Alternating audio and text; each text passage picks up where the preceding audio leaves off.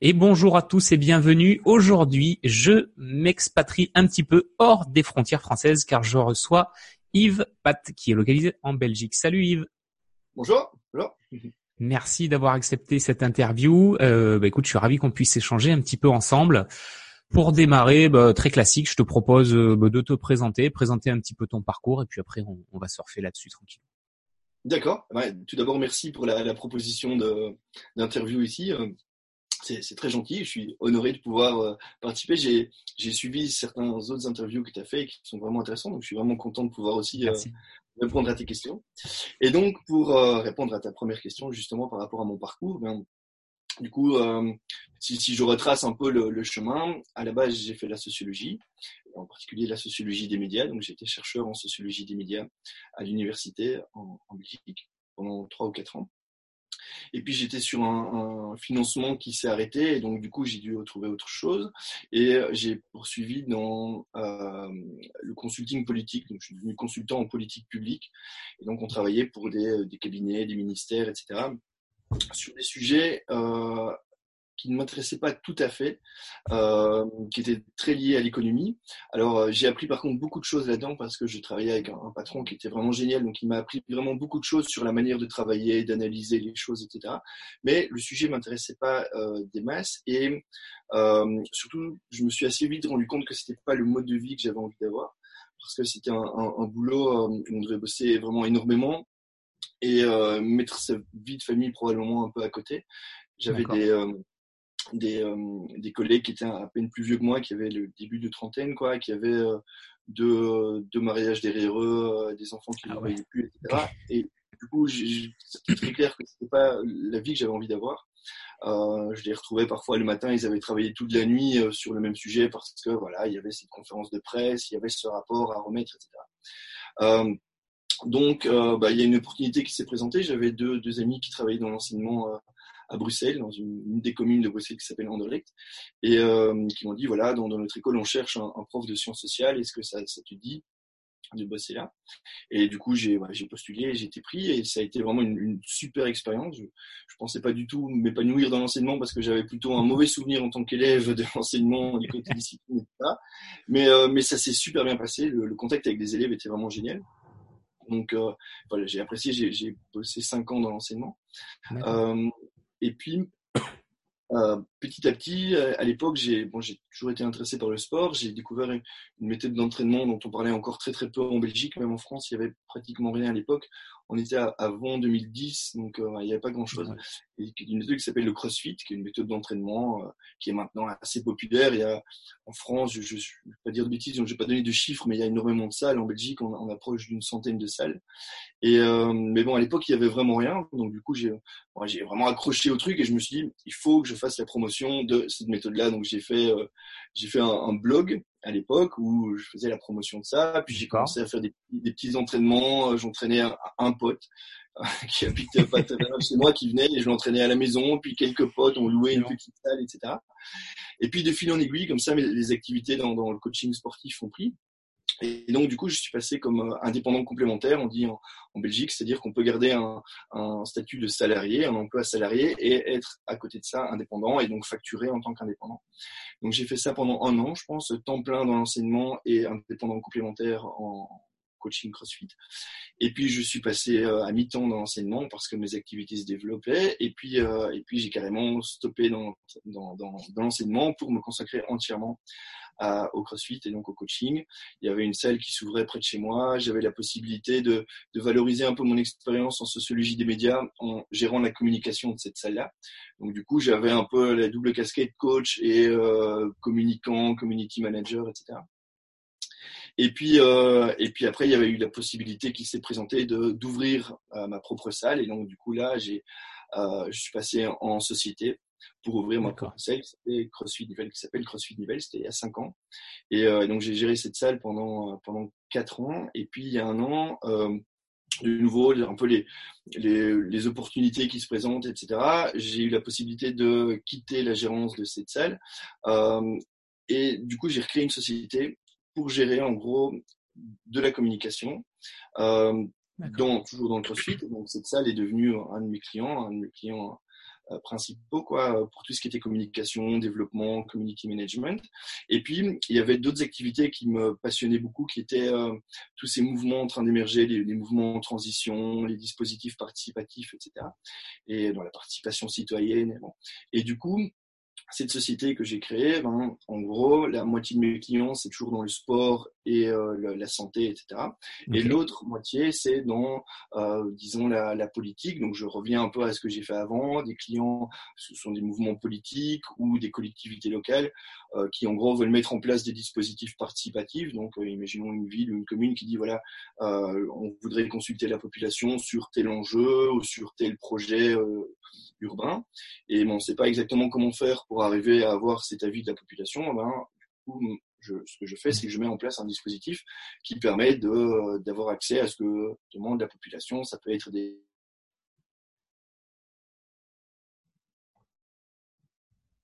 tout l'ensemble des dispositifs. Et donc voilà, c'est, c'est ce que je fais euh, à côté du sport. Voilà où j'en suis actuellement.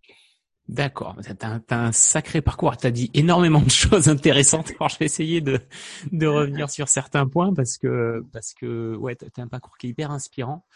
Et, euh, et, et j'aime bien là, tu t'as as évoqué justement cette partie, cette transition où à un moment tu as eu, alors je sais pas, est-ce que c'est ouais, c'est un déclic que tu as eu sur le CrossFit, c'est-à-dire que tu t'es dit waouh, ce truc là c'est c'est vraiment génial, il y a quelque chose à faire derrière, c'est pas connu et il y a une opportunité à saisir. C'est comme ça que tu l'as que tu l'as senti toi.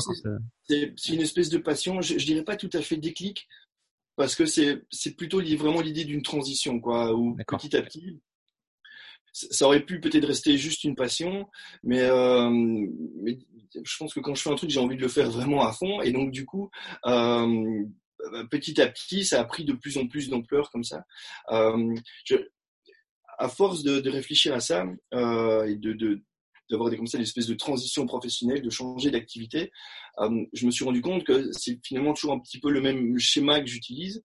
Et donc euh, récemment, là, j'ai eu la, la, la, chance de faire une conférence TEDx oui, sur, sur, sur, le fait de changer d'activité professionnelle. Super euh, intéressante d'ailleurs cette conférence. Je la, mets, je la mettrai en lien euh, sous la sous l'interview parce qu'elle est, elle est top. Ouais. Merci, merci. Et, euh, et ben, en tout cas, ce que ce que j'expliquais là-dedans, c'est qu'une des étapes, c'est je me laisse toujours guider par ce qui m'anime le plus. Donc en fait, s'il y a une activité qui commence à prendre naturellement le dessus sur le reste, tant que je puisse réellement le contrôler, c'est-à-dire quelque chose qui va me tenir éveillé tard le soir, ou quelque chose qui va faire que je me lève tôt le matin, ou euh, ça je l'ai pas dit dans Télix, mais c'est un peu la, cette idée-là aussi, quelque chose qu'on fait parfois au boulot à la place de son boulot. D'accord. vers ça qu'il faut aller quoi. Et, euh, et du coup voilà, c'est vers ça que je me laisse guider, et puis je vois venir les choses au fur et à mesure. Euh, c'est probablement plus une, une, transition, un processus qu'un un déclic, un, un genre on, Ouais, bien sûr. C'est c'est c'est ouais, c'est c'est plus lissé dans le temps sur le fait que, en fait, si je comprends bien, tu tu restes beaucoup à l'écoute de toi-même dans le sens où tu dis, ok, euh, là, je suis en train de me diriger, par exemple, sur le CrossFit. De plus en plus, ça prend de plus en plus d'importance dans ma vie. C'est qu'il y a sûrement, euh, c'est que ça me plaît, c'est qu'il y a sûrement quelque chose à faire derrière. Donc, ouais, ouais c'est vraiment l'écoute de. Ouais, c'est super intéressant ça. C'est super intéressant. Et c'est là que, que ça... Ouais, vas-y, excuse-moi, je t'en prie. Je, veux dire, je, je pense que c'est là-dedans qu'on est le, le, plus productif et qu'on peut réellement apporter quelque chose, une vraie plus-value, euh, parce que parce que si ça nous passionne, bah du coup on fait les choses avec passion et quand on le fait avec passion, ça se passe toujours mieux et c'est qu'on peut réellement apporter quelque chose qui, qui nous est propre, quoi. Et euh, donc je pense que ça vaut la peine de se, se guider par ça. Et ouais, ouais, carrément, carrément, carrément. Et en plus, là où je trouve que tu as été très très fort, c'est que finalement tu as réussi à, à tirer profit de toute ton expérience passée et la mettre en œuvre dans le développement de ta nouvelle activité, toute la partie, comme tu dis, community manager, euh, développement de, de, ton réseau, de ta visibilité. Finalement, c'est des choses que t'ont apporté le salariat, mais que tu as pu mettre vraiment à profit toi dans ton projet euh, perso. Donc c'est oui. euh, c'est hyper intéressant. Oui, j'aime bien imaginer ça comme un espèce de sac à dos dans lequel on, met des, compétences et des expériences au fur et à mesure de son parcours. Et puis après, on peut ressortir ça dans chaque nouvelle activité, qui peut être d'ailleurs une activité bénévole qu'on fait à côté, ou juste comme ça. On peut ressortir ces compétences, ces expériences qu'on a dans son sac à dos et les, mettre au, service de cette activité-là. Quoi. Ouais, ouais, ouais, c'est hyper malin parce que du coup, tu, ouais, tu capitalises vraiment sur ce que tu as fait avant et ça te mmh. sert encore. Et je vois là, tu es en train de retransitionner, donc si j'ai bien compris, vers de l'accompagnement, voilà, de collectivité. Euh, et là encore, tu remets dans un contexte peut-être encore différent ces compétences-là que tu avais, ouais. euh, que tu avais déjà développé. Donc c'est hyper, c'est hyper malin. Il y a hum, quelque chose que tu as dit aussi que, que je trouve pour moi hyper pertinent, c'est que quand tu as commencé justement à amorcer cette transition, tu as dit que tu donc avais ton, ton boulot à plein temps et tu t'es lancé en, en, parallèle sur ton activité de coach. Donc ça veut dire que pendant un certain temps, tu as gardé les deux euh, vraiment les deux. Est-ce que est-ce que tu as eu des difficultés à cette, cette période-là justement pour rester, on va dire euh, entre guillemets performant dans ton boulot de d'enseignant et en même temps développer ton activité? Est-ce que ça a été est-ce que c'était une période un peu difficile? Euh, difficile, je dirais pas. Ce serait difficile s'il n'y avait pas la part passion qui était dedans. C'est-à-dire qu'en fait, si euh, c'était des journées forcément très très longues, euh, je, partais très tôt parce que j'enseignais à Bruxelles et j'habite euh, en dessous de Bruxelles et donc c'est comme dans toutes les grandes villes, il faut rentrer dedans aux heures de pointe, c'est compliqué, il faut partir très très tôt, etc. Donc ça me faisait me lever tôt et puis après donc je, je donnais ma journée de, de, cours et puis après je partais coacher. Euh, et donc, et je revenais assez tard. Donc, c'était des, des, grosses journées, mais il y avait ce côté passion, quoi. Si ça avait été dans un boulot, un, pur boulot moins passionnant, j'aurais pas évidemment voulu faire des journées comme ça et j'aurais probablement craqué assez vite. Ouais. Euh, voilà. Mais là, comme il y avait ce côté passion, c'est ça en ça que c'est intéressant de, de, se laisser guider par sa passion, c'est qu'on on peut avoir cette, cette productivité-là parce que parce que c'est passionnant, quoi. C'est comme quelqu'un qui adore le photo, il va pas compter ses heures et il va passer euh, son samedi à faire des photos et son dimanche à les trier, les, les filtrer, etc. Bon, euh, parce que c'est sa passion. Quoi. Ouais, et, quand tu arrives derrière à, à, pouvoir la monétiser, c'est-à-dire à, à, transférer ta passion sur euh, une activité d'entrepreneur, c'est là où tu as alors touché le jackpot, pas au sens financier forcément, mais je veux dire dans, en termes de d'épanouissement, du coup d'épanouissement professionnel aussi, parce que tu te retrouves à, à pouvoir vivre finalement de ta passion. Oui, c'est ça. Et alors, les, petites difficultés qu'il y a eu, c'était euh, ces, ces, frustrations qui arrivent quand les, les, agendas se télescopent un peu, quoi. Quand euh, il y a une opportunité qui se présente de, de partir à l'étranger parce que il y a telle ou telle chose qui se passe. Bon, là, dans mon cas, c'est en CrossFit, mais que ben, moi, je dois donner cours euh, parce que voilà, quand on est prof, on peut pas évidemment prendre congé quand on veut. Et donc, du coup, voilà, parfois, c'est cette frustration-là qui, est venue petit à petit, quoi. Et à un moment, voilà, on se dit, mais tiens, est-ce que je basculerai pas entièrement du côté euh, passion euh, pour pouvoir m'y consacrer entièrement et donc avoir mes journées complètes là-dessus et ne plus être euh, empêché par l'autre boulot. C'est, du coup c'est, ce genre de on va dire de choses là qui ont fait que tu as réduit la voilure sur ta partie enseignant où tu t'es dit je vais passer à 50% sur mon métier d'enseignant pour consacrer plus de temps. Euh. Ok. Ouais. ouais. donc tu as fait, as fait la bascule progressivement. C'est-à-dire que tu avais ton boulot, le CrossFit, tu as diminué petit à petit la charge de travail de salarié, d'enseignant, pour finalement la réduire complètement et passer tout ton temps sur ton activité. D'accord. Ouais, exactement. Mhm. Ah ouais, super, super. Et c'est du coup à ce moment-là que tu t'es dit, ok, maintenant que je suis à 100%, c'est là que tu as eu l'idée, ou tu l'avais déjà peut-être l'idée d'ouvrir ta propre salle et vraiment d'accélérer, quoi c'est venu aussi progressivement parce que au début, donc je, je, je, coachais en tant que freelance, si on veut. Et, euh, et puis après, c'est quand même plus intéressant de, de, de, passer encore une étape supplémentaire et de créer sa société, de, de créer une vraie structure, quoi. Et, euh, et c'est un peu probablement dans, dans, le CrossFit aussi une espèce de, de parcours logique de, de commencer, d'être coach, et puis peut-être d'être mmh. head coach d'une salle, coach principal, quoi, et puis du coup de, de devenir gérant c'est une espèce de suite logique, quoi, euh, si on veut se lancer dedans à fond. Et donc voilà, il y avait cette opportunité-là qui se présentait et je l'ai fait. Ouais, tu, tu, ouais, c'est ça, tu montes en puissance et puis en fonction aussi, j'imagine, de l'expérience que tu cumules sur le sur le domaine, ça te permet après d'appréhender euh, d'appréhender d'autres choses. Ouais, d'accord. Ouais, c'est super. Donc là, t'es t'es arrivé, euh, ouais, t'es arrivé de, de enseignant à, à salle de de CrossFit, c'est génial. Euh, est-ce que est-ce que toi, en tant que salarié, tu avais des, des frustrations? Est-ce que, je veux dire, t'es passé, t'es plus passé entrepreneur parce que tu as vu une opportunité ou parce que tu avais des frustrations en tant que salarié? Euh, un, peu des deux. Disons que euh, une chose qui était importante pour moi était de pouvoir euh, gérer mon horaire comme je voulais. Mmh. Et en particulier de pouvoir du coup, ça peut paraître bête, hein, mais aller conduire et chercher mes enfants à l'école c'est, c'est, voilà, c'est. Ouais, ouais, c'est pas bête, c'est, c'est humain. voilà, c'était ça. Je me suis un peu focalisé là-dessus. Euh, c'était à l'époque où ma fille donc passait des maternelles au primaire et donc elle allait commencer à avoir des devoirs, etc. Et je voulais pouvoir la conduire à l'école euh, sans devoir l'amener à la garderie bien avant euh, le, début des cours, quoi. Et aller la chercher euh, bon, à 15h30 sans qu'elle soit obligée de passer encore une heure ou deux heures à la garderie. Et puis il y avait mon fils en plus petit qui allait petit à petit arriver aussi dans, dans l'enseignement. Et donc euh, voilà, c'était ma volonté et ça depuis euh, depuis six ans maintenant. Je vais tous les jours les conduire à l'école et les chercher à l'école et je fais les devoirs avec eux. Et c'était vraiment une, une, une, vraie volonté. Euh, une vraie volonté. Pour, pour l'anecdote, par exemple, la, les horaires de la salle à Nivelles, de CrossFit Nivelles, euh, étaient pratiquement calqués là-dessus. C'est-à-dire qu'en ah, fait, le, le, premier cours était à, à l'époque, hein, maintenant c'est un peu changé, mais c'était le premier cours était à 9h30 euh, parce que comme ça, c'était moi qui donnais le premier cours à 9h30, ça me permettait d'aller les conduire à l'école, de repasser chez moi, de me changer et d'aller à la salle, d'ouvrir, de noter l'entraînement au tableau, etc. Et voilà, c'est pour ça que c'était pas 9h, quoi. C'était simplement parce que parce que ouais. à l'horaire de mes enfants. Tu avais été contrainte à toi. Ça, c'est cette possibilité-là qui m'intéressait aussi dans, dans l'entrepreneuriat. Ouais, c'est le côté du coup hein, où, ouais, liberté quoi finalement, où tu associes ton plaisir à ta liberté, ton plaisir, ton, tu sacrifies pas ton plaisir de travailler pour ta liberté de vie de famille ou de vie personnelle. Ouais, ça c'est moi c'est quelque chose que je ressens aussi parce que j'ai le même euh, moi j'aime bien emmener ou aller récupérer euh, voilà avec ma compagne on s'arrange pour aller récupérer le petit à l'école et et c'est c'est pas non plus des moments que j'ai envie de sacrifier effectivement. Voilà. Effectivement. Ouais. Alors de temps en temps ça arrive bien sûr mais euh, mais euh, mais dans, dans le mode de fonctionnement classique euh, mhm. ah, c'est rigolo comme comme anecdote je comprends bien je comprends bien et on, on, a tous comme ça des espèces de motivations qui qui peuvent paraître parfois peut-être un peu naze pour d'autres moi j'ai rencontré des entrepreneurs qui qui m'ont dit que eux, leur volonté c'était de pouvoir bosser en short ou de pouvoir bosser en, en extérieur ou voilà c'est chacun son truc euh. Ouais, ouais, chacun, chacun il trouve son compte à sa manière, ouais, mais c'est ça, c'est exactement ça. Ouais, t'as raison, t'as raison, t'as raison.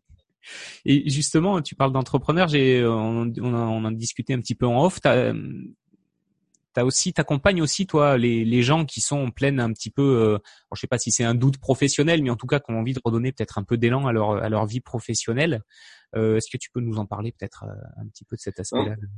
Oui, en fait, au, au, fur et à mesure de, de ce parcours-là, comme, comme j'ai fait la sociologie avant, j'ai continué à écrire des choses euh, sur mon blog sur euh, les changements sociaux, etc. Et donc sur, euh, entre autres, cette, je, enfin, je pense qu'on est de plus en plus nombreux à, ne plus vouloir une carrière toute tracée dans, enfin, dans, dans, dans, un secteur spécifique ou dans les grandes administrations ou les, les grandes entreprises.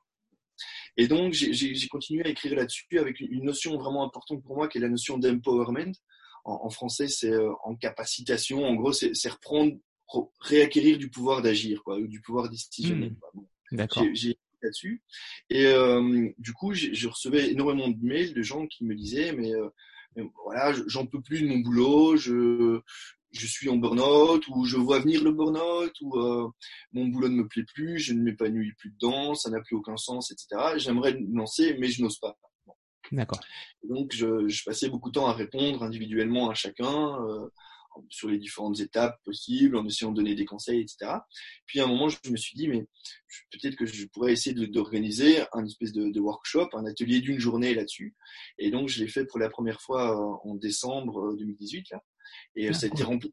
Il y a eu 20 personnes qui sont venues et euh, avec des parcours fascinants. C'est tous des gens qui ont, en règle générale, des, des, des très bons boulots. Mmh.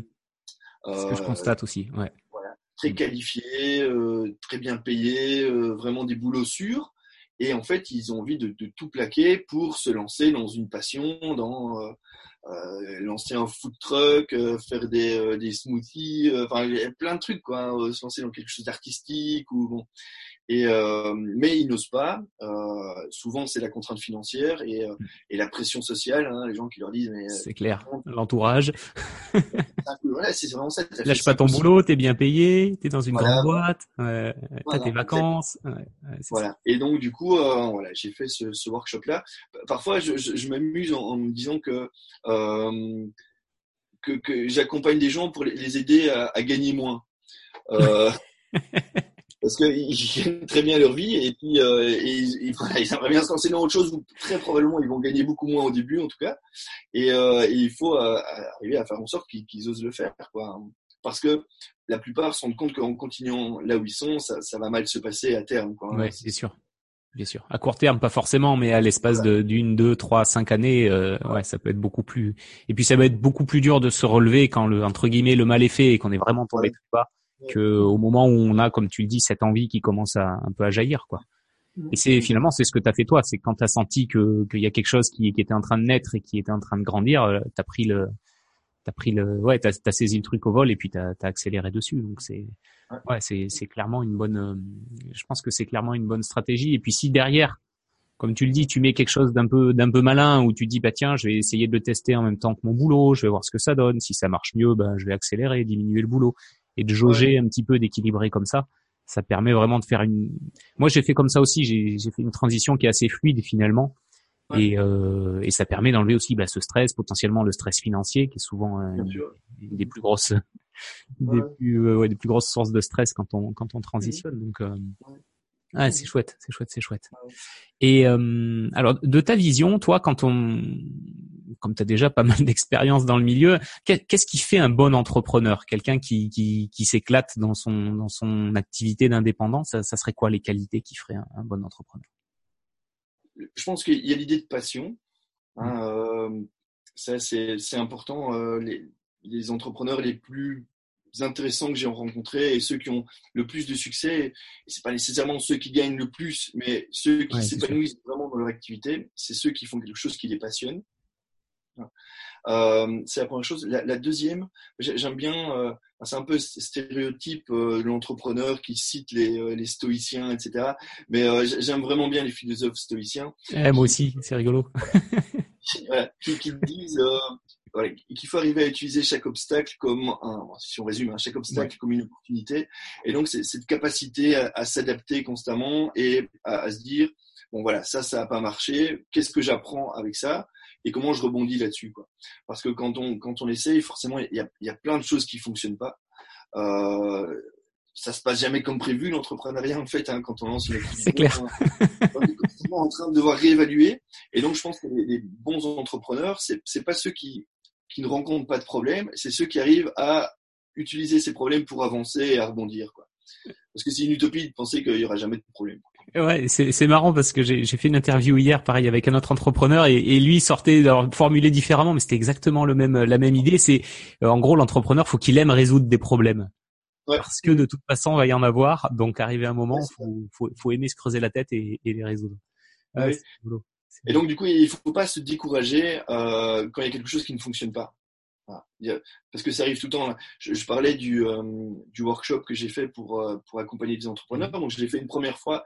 Ça a été rempli. Donc, j'ai lancé l'info euh, un soir. La nuit même, il y avait déjà des inscrits. En une semaine, j'avais limité à 20. C'était complet. quoi. Okay. J'ai fait, euh, j'ai voulu le refaire là en avril. Et en, en, un mois, j'ai eu 5 inscrits. Et donc, finalement, je, l'ai annulé parce que ça, ça valait pas du tout la peine de le faire par rapport à aussi l'allocation de, de la salle. Mais euh, sans que je comprenne exactement pourquoi, parce que j'ai communiqué de la même manière, etc. Peut-être c'est un autre moment dans l'année ou aucune idée. Mais voilà, ça arrive. Il faut juste arriver à en, tirer des informations et à rebondir directement sur autre chose. Quoi. Et là, en l'occurrence, les gens qui s'étaient inscrits m'ont dit, mais oui, mais alors est-ce qu'il n'y a pas moyen d'avoir du suivi individuel? Et donc, du coup, bah, je bascule sur du suivi individuel au lieu de le refaire la journée comme ça. Et, voilà. c'est, euh, ça fait partie de quoi. Tu t'adaptes, quoi. Tu t'adaptes. es obligé de t'adapter en permanence. Ouais, c'est ça. Et euh, ouais, c'est mar marrant que tu parles de ça. T'as eu des, toi, t'as eu des échecs dans, dans, dans ce que t'as lancé dans ton parcours qui t'ont peut-être mis une grosse claque, mais qui t'ont quand même permis de, de, de rebondir mieux derrière ou euh, des échecs, oui, certainement. Euh, c'est pas vraiment des grosses claques, mais plein de choses qu'on essaye et puis qui qui fonctionnent pas tout à fait comme comme on voudrait, quoi. Ouais. Euh, entre autres, donc dans, dans, dans CrossFit, on a on dit toujours que la, base c'est la nutrition, c'est ça le, le, plus important.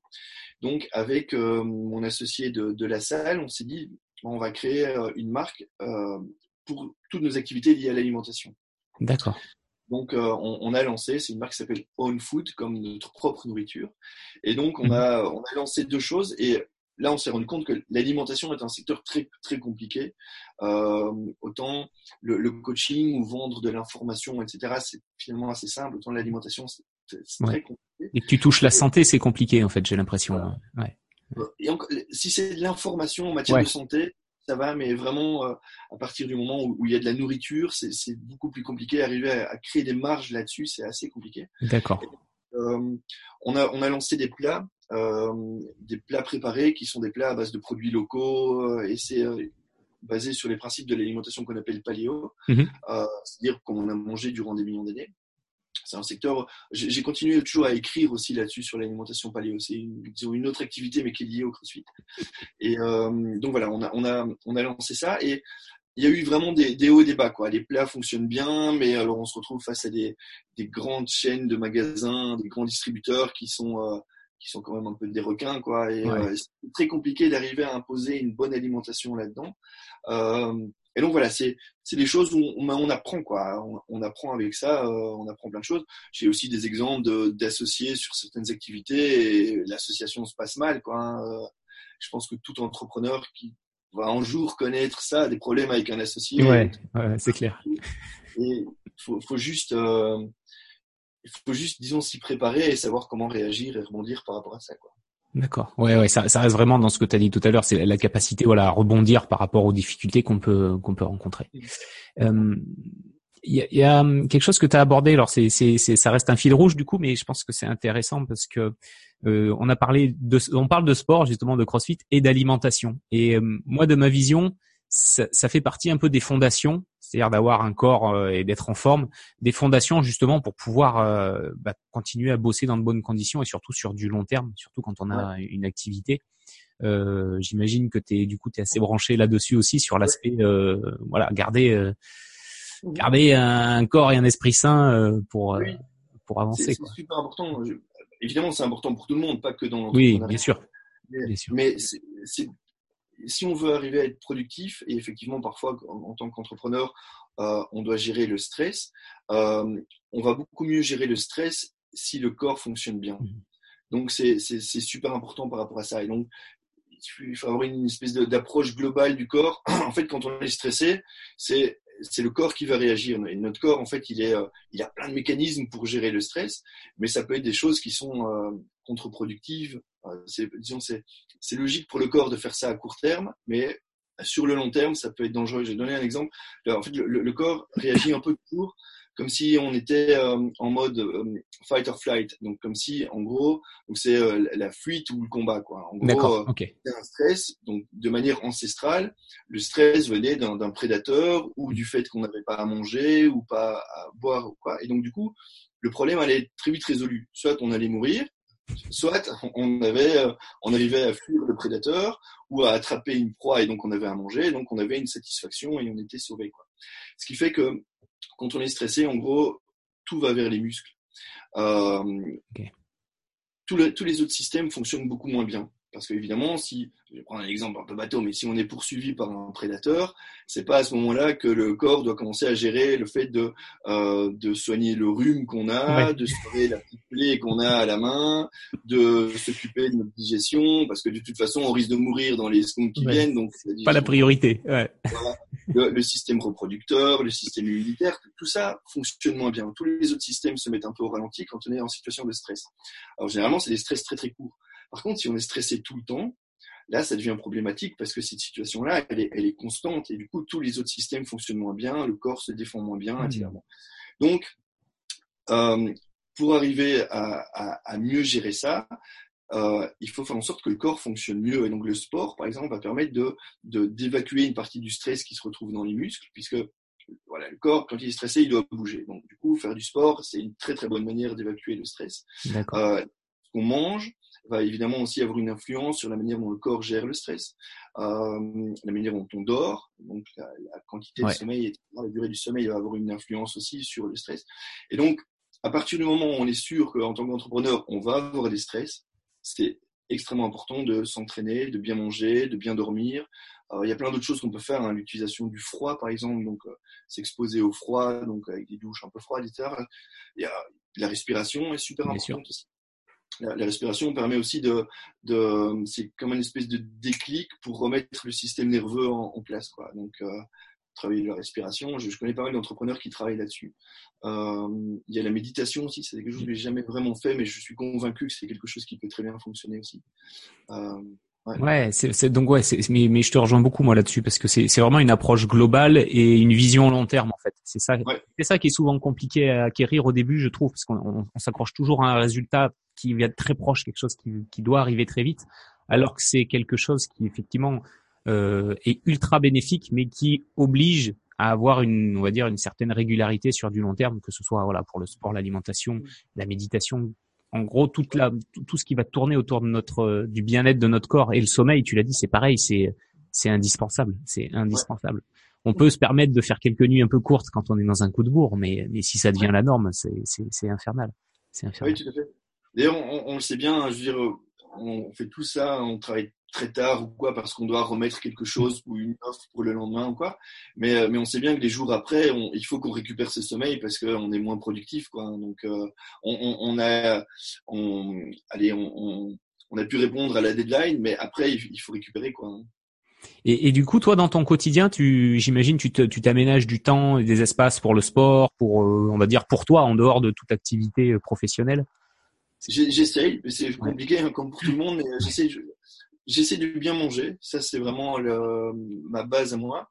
Euh, c'est probablement même plus important que le reste. J'essaie vraiment bien manger. Et puis, dès que je peux m'entraîner, je m'entraîne. Euh, j'essaie de, de, de, faire des exercices de respiration. Euh, j'ai plein de petites choses comme ça. Euh. Récemment, j'ai commencé à travailler debout aussi. Euh, avec un ah ouais. ouais. Ok. Ok, ok, ouais, c'est vrai que c'est assez, on en entend assez parler ça aussi. Tu as constaté des effets bénéfiques le... ouais, je suis aussi plus productif, je, me déconcentre moins des debout. D'accord, ah c'est intéressant. J'ai jamais testé, j'ai jamais testé. Ah cool, cool, cool. Bon, des bonnes idées ça. Euh, écoute, j'aurais une dernière question pour toi. Si tu devais donner des conseils, bah, justement à quelqu'un qui est un peu en, alors peut-être souffrance, le mot est peut-être un peu fort, mais en tout cas qui s'épanouit plus dans son boulot, qui est un peu dans une période de remise en question, ça serait quoi les conseils que tu pourrais lui donner? Qu'est-ce qu'il pourrait faire là dans, un premier temps pour commencer à, relancer tout ça? Ouais. Ben, ça dépend un peu si la personne a déjà une idée ou pas de vers quoi aller. Donc, mhm. il y, a un peu les, deux cas de figure. Il y a ceux qui ont déjà cette passion, hein, ils ont découvert quelque chose, ils ne s'épanouissent plus dans leur boulot parce qu'il y a cette autre chose à côté qui les prend un peu. Bon. Et puis, il y a ceux qui, pour l'instant, ne voient pas vers quoi aller. Quoi. Ils sont là, euh, ils me disent, j'aimerais bien avoir une passion, mais j'en ai pas, et donc je ne sais pas du tout vers quoi aller. Mhm. Euh, pour, les, pour cela, je, je, je conseillerais d'être super curieux, de, de se laisser mhm. vraiment... Euh, guidé par un, peu tout. À partir du moment où on se met dans sa tête, euh, et ça c'est peut-être un déclic justement, qu'on a envie de changer d'activité et qu'on veut trouver quelque chose, il y a probablement des opportunités qui vont se présenter quand on est curieux, quand on parle un peu à tout le monde, quand on, on lit des magazines, etc. Moi, c'est vraiment à chaque fois comme ça, je suis, je suis tombé sur des choses. Le CrossFit, c'était un hasard total. Je suis tombé dessus. Et puis, euh, et puis je me suis laissé guider. Et puis, euh, et j'ai eu plusieurs fois des choses comme ça où je suis tombé sur quelque chose un peu par hasard. J'aurais pu passer à côté, mais je suis tombé dessus et je me suis laissé guider. Donc, c'est cette curiosité, je pense, intéressante. Et puis, à partir du moment où on sait plus ou moins vers quoi aller, euh, ben, il faut se laisser guider par cette chose-là. À partir du moment où, où, ça commence à nous prendre du temps, où euh, on, on, est vraiment motivé par ça, on est passionné, ça, ça, comme je disais, ça nous tient éveillé tard le soir, ça, ça nous met en retard, on sait qu'on a autre chose à faire, mais on a vraiment envie de continuer, etc. C'est à fond vers ça qu'il, à fond vers ça qu'il faut aller, quoi. Euh, et puis, je pense qu'il faut aussi euh, assez vite se faire connaître donc faire connaître ce qu'on fait.